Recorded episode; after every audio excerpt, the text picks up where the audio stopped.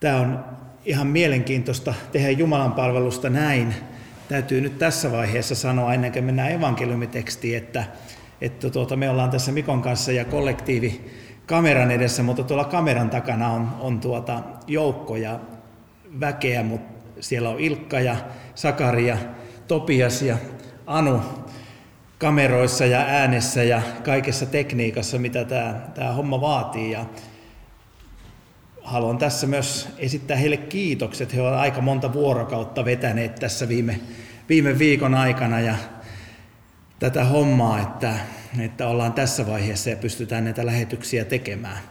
Ja, ja meillähän on tosiaan tällä hetkellä noin 300 katsojaa tällä lähetyksellä, että semmoisella jännitysmomentilta, Mikko, mennään tähän opetukseen, sä oot opettanut isommillekin joukoille, niin ei se, ei se sua enää jännitä. Mutta sä oot siinä vieressä. Niin, niin mä oon tur- turvatekijänä sulle Ai, niin tässä. Niinpä, joo. joo. Vai aiheutanko mä sulle jännitystä? No en tiedä. Kyllä. Joo. Mutta hei, äh, kynttilänpäivä oli, oli helmikuussa ja nyt on Maria ilmest, ilmestyspäivä ja tämä väli oli se jouluton aika. Joo. Nyt on yhdeksän kuukautta joulua. Eli tuota, kun sä tuossa Etko-lähetyksellä sanoit, että voisi ostaa niitä, niitä tuota pienyrittäjiä tukea sillä lailla, että vähän jo etukäteen ostaa asioita, niin nythän voi ruveta joululahjoja jo ostamaan. Joo, joo, se on oikein hyvä Yhdeksän ajatus. kuukautta. Joo. Niin. Tiedän ihmisiä, jotka ostaa joululahjoja hyvin aikaisessa Niin, vaiheessa. niin. En itse kuulu heihin, mutta tässä voisin tehdä parannusta ja niin voitaisiin kaikki Niin, tehdä. kyllä, joo. joo, sillä voitaisiin tukea. Mutta hei, Maria vierailee Elisabetin luona. Se on evankeliumitekstissä ja, ja sen luen tässä, mistä lähdet sitten opettamaan. Niinä päivinä Maria lähti matkaan ja kiiruhti vuoriseudulle erääseen Juudean kaupunkiin. Hän meni Sakariaan taloon ja tervehti Elisabetia. Kun Elisabet kuuli Marian tervehdyksen, hypähti lapsi hänen kohdussaan ja Elisabet täyttyi pyhällä hengellä. Hän huudahti kovalla äänellä ja sanoi, siunattu olet sinun naisten joukossa ja siunattu on sinun kohtuusi hedelmä. Kuinka minulle tapahtuu tällaista, että Herrani äiti tulee minun luokseni? Samalla hetkellä, kun tervehdyksen ääni tuli korviini, lapsi hypähti riemusta kohdussani. Autua se, joka uskoi, sillä se, mitä Herra on hänelle puhunut, on käyvä toteen. Eli tämmöinen teksti. Joo, Maria, Herran palvelija ja me muut palvelijat, näin sä muotoilit. Joo Tätä muotoilin sen nimenomaan niin, että Maria ja me muut Herran palvelijat. Joo. Mutta jotta toi päivän teksti tulee sillä paremmin ymmärrettäväksi, niin se on hyvä asettaa suurempaa kokonaisuuteen. Ensinnäkin, että koko pelastushistoria on tiivistymässä tähän ja se tiivistyy kahden naisen kautta. Mm. Jumala valitsee ihmiset ihan suvereenisti, mm. omien tarkoitusperiensä mukaisesti. Ja tässä on kysymys siitä, että nämä kaksi on valittu. Nämä kaksi saa tehdä oman osansa pelastushistoriassa ja molemmat tuntee yksinäisyyttä, koska molemmilla on omat taustansa. Palataan siihen kohta vähän paremmin. Mutta sitten haluaisin myös sanoa, että raamatun tapahtumat ei tapahdu jossain myyttisessä, hengellisessä todellisuudessa, vaan ne tapahtuu tässä maailmassa, meidän keskellämme. Ne tapahtuu silloin ja Jumalan teot tapahtuu tässä ja nyt. Ja Jumala käyttää tavallista ihmistä. Sen takia otsikko Maria ja me, me muut Herran palvelijat. Usko ei ole siis pelkästään totena pitämistä, vaan se on todeksi elämistä juuri tänään, juuri näissä olosuhteissa, missä ollaan. Se on sitä, että koronasta huolimatta, sen keskellä, niin meillä on suurempi toivo, jota me saadaan laittaa eteenpäin. Usko on myös sitä, että me suostutaan armon kohteeksi. Että me ei juosta karkuun, kun Jumala tulee lähelle, vaan me suostutaan olemaan siinä sellaisena kuin me ollaan. Ja sitten kun armo on saanut meitä hoitaa, Kristus on saanut meitä hoitaa, niin me tehdään sitä uskoa näkyväksi myös muille. Pelastavaa uskoa ei ole tarkoitettu elettäväksi meidän mielen taso- tasolla pelkästään, vaan kaikissa meidän ihmissuhteissa. Ja mä mietin tätä Maria ja Elisabetia, että kun he kohtaa toisensa, niin molemmilla on aikamoinen mullistus menossa heidän elämässänsä. Välillä meidän elämässä, sun ja mun elämässä, on sellaisia tilanteita, että me ei vaan voida jakaa niitä kaikille. Toiset ei voi ymmärtää. Ne on niin semmoisia päivän polttavia ja hankalia. Silloin on tärkeää etsiytyä semmoisen ihmisen luokse, joka ymmärtää, joka voi antaa jonkun näkökulman, rohkaista. Me tarvitaan vertaistukea, hengellistä veljeyttä, hengellistä sisaruutta ja hengellistä vanhemmuutta. Ja siitä mä näen aika ison häivähdyksen tässä tämän päivän raamatun kohdassa. Millaisia ajatuksia Marko sulla on tähän hengelliseen veljeyteen tai vanhemmuuteen liittyen? No ensinnäkin varmaan se, että se on äärimmäisen tärkeää. Mä jotenkin ajattelen tätä niin kuin hengellistä vanhemmuutta, niin mä jotenkin ajatukset menee nyt sinne muistovideoon, mikä me tuossa hetkoilla katsottiin niin kuin, ää, Karangon Jormasta ja, ja siitä, että, että miten hän oli niin kuin mahtava nimenomaan tämmöisenä hengellisenä isänä ja, mm. ja, ja veljenä ja, ja jotenkin hän ei niin kuin, koskaan kontrolloinut. Kontro, kontrollointia on varmasti hyvää ja huonoa, hmm. mutta hän ei tehnyt niinku, missään nimessä niinku huonolla tavalla koskaan mitään tämmöistä kontrollointia, vaan hän oli aina niinku tukemassa ja viemässä hmm. eteenpäin. Ja, ja, ja tuota, äh, mä häntä leikkisesti kutsuin esi-isäksi, mm. niin tuota, hän, hän niin kuin sanoi, että nyt on niin kuin tämä aika ja te olette tässä ajassa ja hänen aika oli silloin ja hän mm. eli siinä ajassa. Ja, ja tuota, mä että siinä on niin kuin arvokas esimerkki siitä hengellisestä vanhemmuudesta.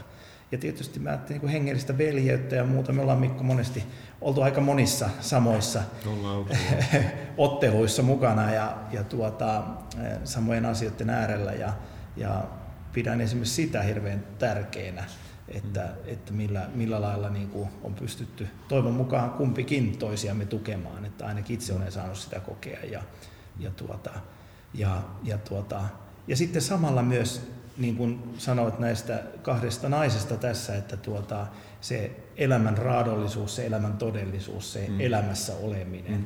että, että on kysymys todellisesta ihmisestä ja todellisesta elämästä ja mm. sen keskellä mm. tästä tukemisesta. Mm. Tuohon veljeyteen sanon, että tunnen hyvin vahvasti molempiin suuntiin meidän välillä mm. veljeyttä, että ollaan mm. oltu niin monessa mukana. Mä oon kyllä hyvin kiitollinen. Mm sinusta ja samalla tavalla muista niistä, joiden kanssa tätä matkaa on jaettu. Että ilman, ilman toisia ei vaan niin jaksa. Mm. Mutta tässä on toinen näkökulma, että, että kun puhutaan, että Marian ilmestyspäivä, että Maria, Maria saa ilmestyksen, niin mä haluaisin vähän vetää pidemmän kaavan mukaan mm. sen ilmestysputken, mikä tässä on. Että enkeli Gabrielilla on vähän kiire. Mm. Että hän tulee tota, monta kertaa ennen Marian ja Elisabetin kohtaamista. Ja ensimmäisen kerran hän ilmestyy Sakarialle, pappi Sakarialle, Elisabetin miehelle, kesken sitä, kun hän tekee sen palveluksen temppelissä. Ja, ja se on niin vahva kohtaaminen, että, että enkeli sanoo, Gabriel sanoo, että te saatte Elisabetin kanssa vielä pojan. Hmm. Ja molemmat ei ole vanhoja, että kaikki toivoo mennyt niin kuin ajat sitten. Ja Jumala tekee mahdottomasta mahdollista. No Sakarias on ihan samanlainen kuin kuka tahansa meistä, että sä teet, no ihanko tosi. Mm. No se sanoo muutaman kerran liikaa sen ihanko tosi, niin mm. sitten tulee hiljasta, kun, kun hän, hän menettää puhekykynsä siihen asti, kunnes Johannes syntyy. Mm. Ja sanotaan, että pitää antaa Johannes nimi pojalla. Mä ajattelen Elisabetia, että olisi ollut aika paljon puhuttavaa sitä mukaan, kun niinku tilanne kehittyy ja muuta, mutta keskustelukumppani on sangen hiljainen. Mm. Että joku voisi sanoa, että Sakaria, Sakaria oli käyttöprofiili suomalainen mies, mm. eli se oli hyvin hiljainen. Mm. Sitten toinen näkökulma on se, että, että enkeli ilmestyy Marialle. Gabriel ilmestyy Marialle ja sanoi, että mitä on tulossa. Ja hän ilmestyy puoli vuotta sen jälkeen, kun on ilmestynyt Sakarialle. Mm. Ja, ja sitten tervehtii Mariaa, että olet tervehditty Maria, sinä armon saanut Herra kanssasi. Ja hän jatkaa sanomalla, että Maria tulee raskaaksi, että, ja hän synnyttää pojan, jolle tulee antaa nimi Jeesus. Ja tätä sanotaan korkeimman pojaksi. Ja hänellä on valtakunta, jolla ei ole loppua. Maria ihmettelee, että miten tämä voi olla mahdollista, kun mä oon neitsyt. Ja sitten hänelle sanotaan, että pyhä henki tulee hänen yllensä ja korkeimman voima varjelee hänet. Maria saa samalla kuulla, että Elisabet odottaa lasta. Ja kaiken tämän keskellä, niin kuin Jumala sanoi, että Jumalalle ei mikään ole mahdotonta. Se Gabriel sanoi, että Jumalalle mikään ei ole mahdotonta. Ja tähän Maria vastaa, että, että minä olen Herran palvelijatar. Ja hän sanoi, että tapahtukoon minulle niin kuin sinä sanot. Ja tässä alku, alkukielen tekstissä siellä on tässä palvelijatar kohdalla se on dule, eli tämmöinen feminiinimuoto palvelijasta, eli palvelijatar itse asiassa, ja itse asiassa orjatar tai piika suomalaiskansalliseen tapaan. Hän sanoi, että minä olen Herran orjatar, tee mulle mitä haluat, niin mä laitan hanttiin. Se on erilainen näkökulma kuin Sakarialla. Sakaria kysyi liian monta kertaa asioita, mutta Maria sanoi, että tapahtuko mulle niin kuin sä sanot. Ja hän ei välttämättä ymmärrä, mihin suostuu. Mutta hän luottaa Jumalaan, kun Gabriel on sanonut ensin, että Herra sun kanssa. Ja tästä seuraa niin kuin sellainen vaikea tilanne, että Maria on kihloissa Joosefin kanssa, niin kuin tiedetään. Ja Joosefilla on vähän hankala tilanne sopeutua tähän, että mitäs nyt tapahtuu. Hän miettii hylkäämistä ja näin poispäin. Mutta sitten enkeli ilmestyy hänelle unessa ja, ja sanoo, että älä pelkää ottaa Mariaa vaimoksi. Että niin nämä, nämä on ihan hirveän isoissa myllerryksissä. Ja me niin kuin ajatellaan helposti, että kun jos Jumala kutsuu meitä palvelemaan itseänsä johonkin tehtävään, että se olisi jotenkin seesteistä. Mutta ei se ole, se on aina hirveätä mylläkkää ja hirveän haastavia tilanteita. Ja mietin sitä, että kun meille ei oikein ole selvää, että missä vaiheessa Joosefille kirkastuu tämä, että, että on hyvä ottaa Maria vaimoksi. Se ei oikein käy selväksi, niin siellä on varmaan vähän hiljaisia aikoja ollut mm. myös. On vähän ollut juttukumppanin puutetta. Mm. Ja sitten Maria kuulee, että Elisabet on raskaana, niin hän lähtee siitä aika nopeasti Elisabetin luokse. Eli siinä on kaksi ihmistä, jotka on isossa mylläkässä, hämmentyneinä ja, ja miettii, että mitä tästä tulee. Elisabet on ainoa, jonka kanssa Maria voi jutella. Joskus meillä on samanlaisia tilanteita, että meillä ei ole ihmistä, jonka kanssa jakaa. Se mylläkkä, mitä meidän sisällä on, niin on jotakin sellaista, että siihen tarvitaan täsmäihminen meidän rinnalla. Onko sulla ollut, Marko, sellaista tilannetta, että sä olisit tarvinnut täsmäihmisen rinnallesi?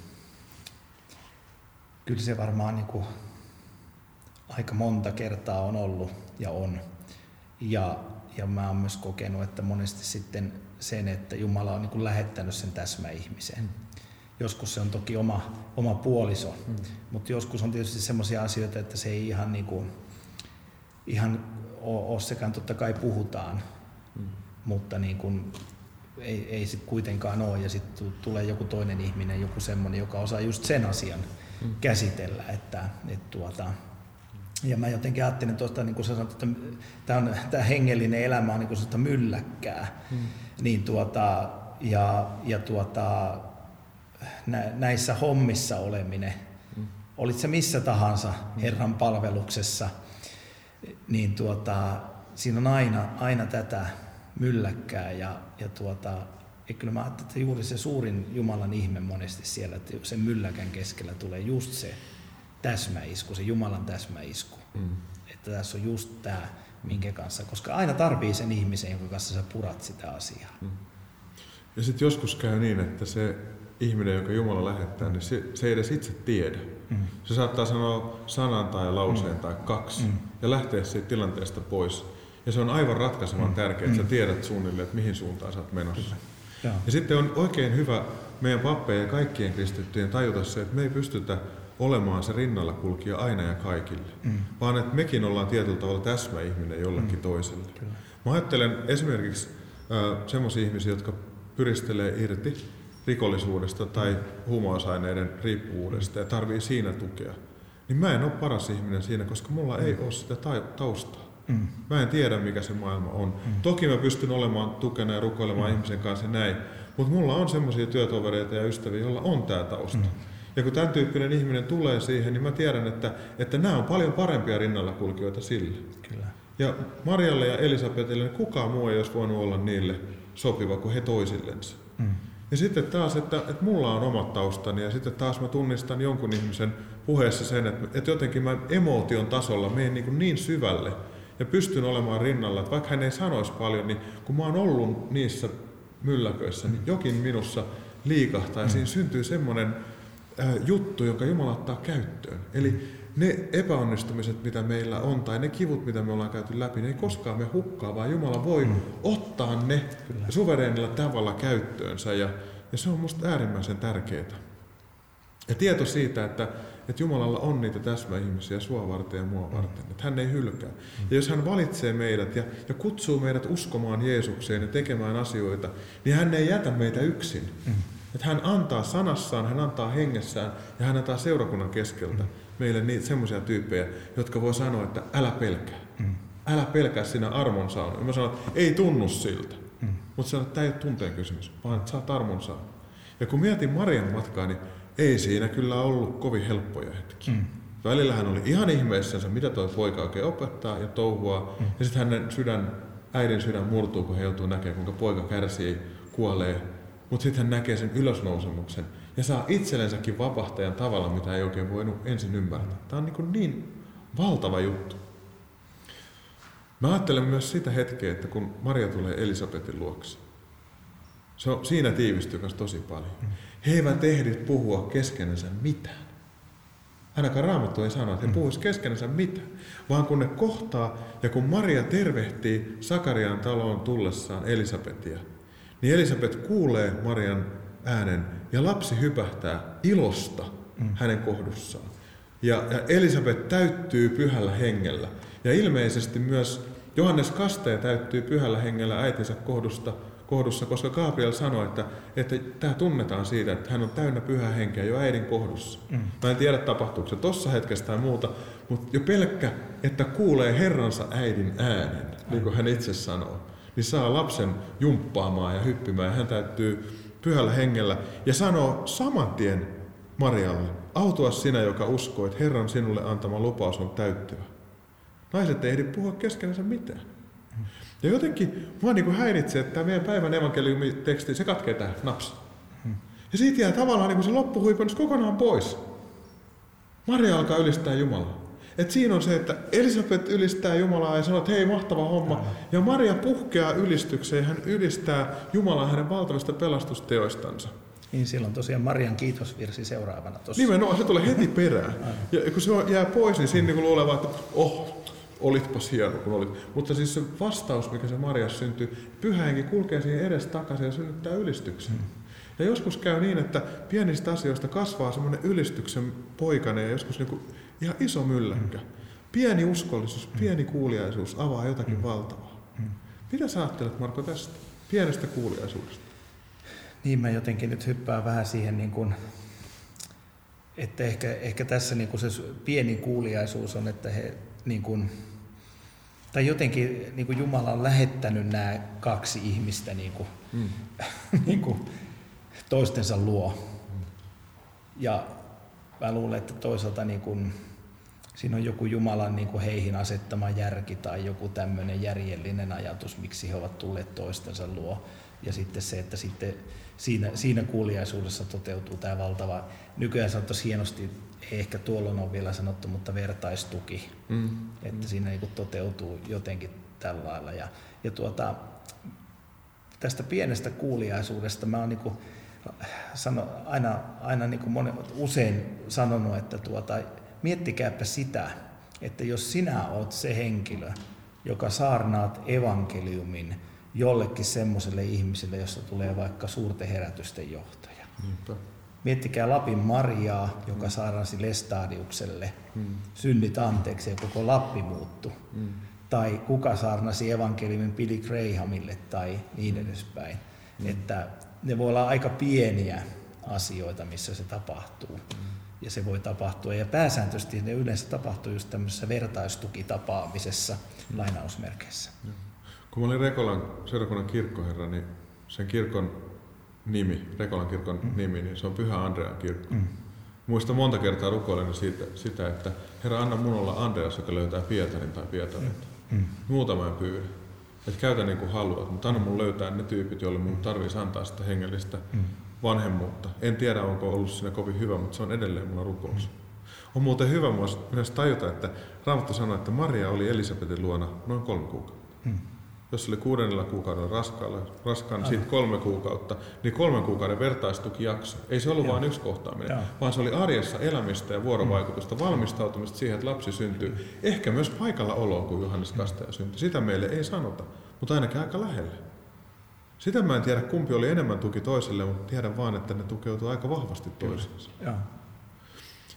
Kun kaksi tavallista naista otetaan Jumalan käyttöön tällä tavalla, niin on, on ihan mieletöntä ajatella, että näiden kahden uskollisuuden kautta kaikki maailman kansat pääsee armosta osalliseksi Kristuksessa. Elisabet synnyttää Johanneksen, joka valmistaa tietä Herran voimassa ja hengessä. Maria synnyttää Jeesuksen, meidän Herramme ja vapahtajamme, ainoan tien elävän Jumalan luokse, ainoan tien synteen todelliseen sovitukseen.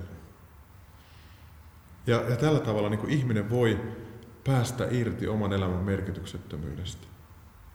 Jotenkin mua ihmetyttää se, että tässä ajassa, vaikka kuinka juttelisit faktoja Jumalasta tai siitä luomisen aamusta ja kuinka tiede ja muu, niin kun siellä on niin paljon langanpäitä, tulee Jumalan kysymys väkisin. Ihmisillä on elämässä kärsimyksiä ja kysymyksiä, langanpäitä tulee ja ihmiset ei näe.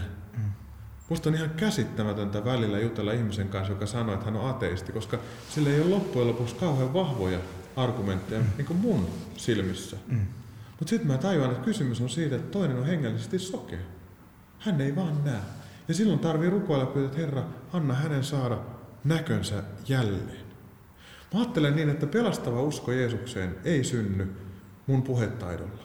Tai että mä maanittelen tai niin vetoan ihmiseen.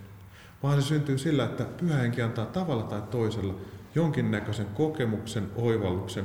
Mä uskaltaisin jopa sanoa ilmestyksen, että tämä on ilmestysusko. Joku voi saada sen lukeessa raamattua, että pyhä henki avaa hänelle asian. Joku voi saada sen sun saarnan kautta, tai jonkun rukouksen kautta, tai verkoston laulun kautta. Että siinä tulee semmoinen häivähdys taivasta, joka alkaa myllätä sitä ihmistä. Ja niin, että loppupeleissä hän on, että hän sanoo, että minun Herrani ja minun Jumalani. Mitä sä ajattelet ilmestysuskosta? Miten Jumala on sulle ilmestynyt ja vakuuttanut sut siitä, että Jeesus Kristus on sun Herra? Joo, siitä voisi kirjoittaa kirjan tietysti, mutta... Kirjoita, mutta sano nyt semmoiset highlightsit. Joo. Mä jotenkin, mä oon nyt pinttynyt jotenkin tähän tapaan tässä hetkessä, että mä vedän vähän, vähän taaksepäin, mutta tuota, kun sä sanot tuosta Jumalan palveluksesta, niin mä, mulle jotenkin, että jotenkin se, että me ollaan Jumalan palveluksessa ja, ja tuota, monesti tässä Munkkiniemen kirkossakin, niin, niin tuota, myös itselle jotenkin se Jumalan palvelus kokonaisuudessaan on sitä ilmestystä. Joo. Ja mun mielestä ortodoksithan on sanoo hienosti, että, että Jumalan palvelus pitäisi olla niin kuva taivaasta. Mm. Eli siitä niin täydellisestä ilmestymisestä, täydellisestä Kristuksen läsnäolosta ja, ja tämmöisestä. Ja, ja tuota, jotenkin niin kuin hyvin harvoja asioita niin kuin itse muistaa kokonaisuudesta, mutta muistaa mm. just niitä yksittäisiä asioita, mitkä sitten niin kuin lähtenyt. Ja, ja mä oon jotenkin niin kuin miettinyt, että joskus, että saarnaakohan sitä kuulemattomille korville, että tuota, ei kukaan joku katsoo tätä edestä joskus, että joku, joku on niin, kuin niin omissa ajatuksissa ajattelee, että ei varmaan kuule. Mutta sitten mä oon ajatellut, että monesti saattaa olla just semmoinen, että joku lause on pysäyttänyt. Mm. Ja sitten kelat on lähtenyt ihan, ihan eri suuntaan ja Jumala on lähtenyt tekemään työtänsä. Mm. Ja, ja, tuota, ja sitten niin miettii, että itsellä se on just tällä tavalla, että mm. et tuota, ne, on niin kuin, ne on Jumalan täsmäilmestyksiä, mitkä ovat sitten vieneet niin kuin suunnasta toiseen mm. ja, ja paikasta toiseen. Ja, ja sitten kun niitä katsoo jälkikäteen, niin näkee sen, niin kuin sen Jumalan uskomattoman työn, mitä mm. siinä on tapahtunut, mm. mitä ei ole niin kuin etukäteen osannut ajatellakaan. Että, että joku tämmöinen nimenomaan tavallinen asia on ollut se suuri Jumalan ilmestys, joka on vienyt ihan asiasta mm. toiseen. Musta on mahtavaa pitää saarnaa tietämättä, mitä pyhä henki tekee. Mm. Just se, että joku menee miettelemään, se saattaa olla joku lause, josta pyhä henki alkaa häntä myllätä. Mm. Mutta sen mä tiedän, että kun Maria sanoi, että, että minä olen Herran palvelija, tapahtukoon mm. minulle niin kuin sinä sanot, se on jokaisen kristillisen äärimmäisen viisasta sanoa. Mm minä olen Herra sun orja. Mm. Tapahtukoon mulle mitä sä haluat, mm. koska Jumalan tahto on aina hyvä. Mm. Mutta se ei ole aina helppo. Maria jo viittasin hänen vaikeaan tiehen, että se ei ollut mm. helppo, vaikka hän sai Gabrielin ilmestyksen ja sai kaiken näköisiä juttuja. Niin silti loppuviimeksi niin hän joutui kokemaan, että hänen sydämensä läpi kävi miekka. Ihan samalla, samalla tavalla kuin Simeon, se vanha Simeon oli siunannut Jeesuksen Jerusalemin temppelissä, niin hän sanoi, että sun sydämen läpi tulee käymään miekka, mm. että tämä lapsi on merkki ja mm. kompastuskivi monelle. Ja mä mietin sitä, että Jeesus on sanonut, että hän, hän haluaa asua meissä ja, ja kun hän tulee meihin, niin pyhä henki asuu meissä. Niin vaikka me emme kanna samalla tavalla Jeesusta mukana kuin Maria, niin meissä olisi hyvä olla se Kristuksen tuntemisen tuoksu. Mm. Eli kun me mennään jonnekin tilanteeseen niin, ja puhutaan, niin jotakin ihmisessä voi liikahtaa. Ja se ei ole meistä lähtöisin. Ja sen takia mä halusin vedota ihmisiin tänään. Että niin kuin luota siihen, että Herran henki asuu sinussa, jos sä uskot Jeesukseen. On paljon ihmisiä, jotka on tämän koronan mm. ja muun kanssa niin kuin ihan hädissänsä. Mm. Ja me ruvetaan miettimään, että mitä meidän pitäisi sanoa. Mm. Ei meidän pitäisi miettiä, mitä me sanotaan, vaan mitä me ollaan. Mm. Ja silloin henki itse antaa meille oikeat sanat, koska hän tietää, mitä se ihminen tarvitsee. Ja hän johdattaa meidät, niin puhuttiin vertaistukityypeiksi, netin kautta tai puhelimen kautta. Mutta meillä tarvitsisi olla semmoinen avoimuus, että jos me koetaan, että, että Herra antaa sellainen häivähdyksen, niin me otetaan puhelin ja, ja tota, soitetaan. Mä ajattelen niin, että, tai mä haluaisin päättää tämän ajatusikärmän, mitä me ollaan käyty läpi. Se, että miten me ollaan turvassa, miten me ollaan kutsumuksessa ja miten meidän ei tarvitse pelätä ja miten me ollaan Herran palvelijoita. No siten, että meidän luottamus ei ole kiinni meissä itsessämme, ei meidän taidoissa, ei meidän ulkoisissa olosuhteissa, ei missään. Paavali on kiteyttänyt aika hyvin roomalaiskirjan 14. luvussa jake 7-8. Kukaan meistä ei elä itseään varten, eikä kukaan kuole itseään varten. Jos elämme, elämme Herran omina, ja jos kuolemme, kuolemme Herran omina. Elämmepä siis tai kuolemme, me kuulumme Herralle. Tässä valossa me voidaan uskaltaa rohkeasti elää omaa elämäämme, tehdä valintoja. Ja kun meidän aika tulee, niin kuolla pois. Tai siirtyä kirkkauteen, niin kuin on sanottu. Haluaisin sanoa sulle, veljeni ja sisareni, että oot tervehditty, sisareni, veljeni, sinä armon saanut. Herra on sun kanssasi, älä pelkää. Mennäänkö me tästä synnin tunnustukseen vai oliko sulla joku, mitä haluaisit tässä välissä sanoa? Varmaan voidaan jatkoilla Joo. tuossa vielä keskustella tästäkin aiheesta. Monta, monta langan päätä lähti, mutta mennään synnin tunnustukseen ehkä tässä. Joo. Ja, ja kuulija, niin sä voit laittaa, tai katsoja voit laittaa niitä kysymyksiä, niin voidaan yrittää vastata sitten Markon kanssa, mutta me ollaan Pyhän Jumalan edessä. Ja meidän on hyvä sanoa, että me ei täytetä mittaa. Ja me juostaan välillä karkuun Jumalan armoa ja tunnustetaan hänelle se, missä me ollaan hukassa. Rakas Jeesus, me tunnustetaan sun totuuden valossa, että me ei voida täyttää mitään mittaa, joka olisi lähes tulkoonkaan sellaista, mitä sun pyhyytes edellyttää. Herra, me ei voida pelastaa itsemme. Me ei voida toteuttaa sun antaa, antamaa kutsumusta tai suostua sun tahtoon niin kuin sä tahtoisit. Tahtoa meillä kyllä on, mutta meillä ei ole voimaa sen toteuttamiseen. Jumala, ossa meille armollinen. Anna meille synnit anteeksi. Anna meille jälleen halua, rohkeutta ja luovuutta palvella. Herra, auta meitä suostumaan sun armos kohteeksi ilman yhtään ainutta omaa yritystä. Ja opeta meitä myös ottamaan vastaan sun hyvyytesi. Jeesus Kristus, Jumalan poika, armahda meitä, eksyneitä ja syntisiä.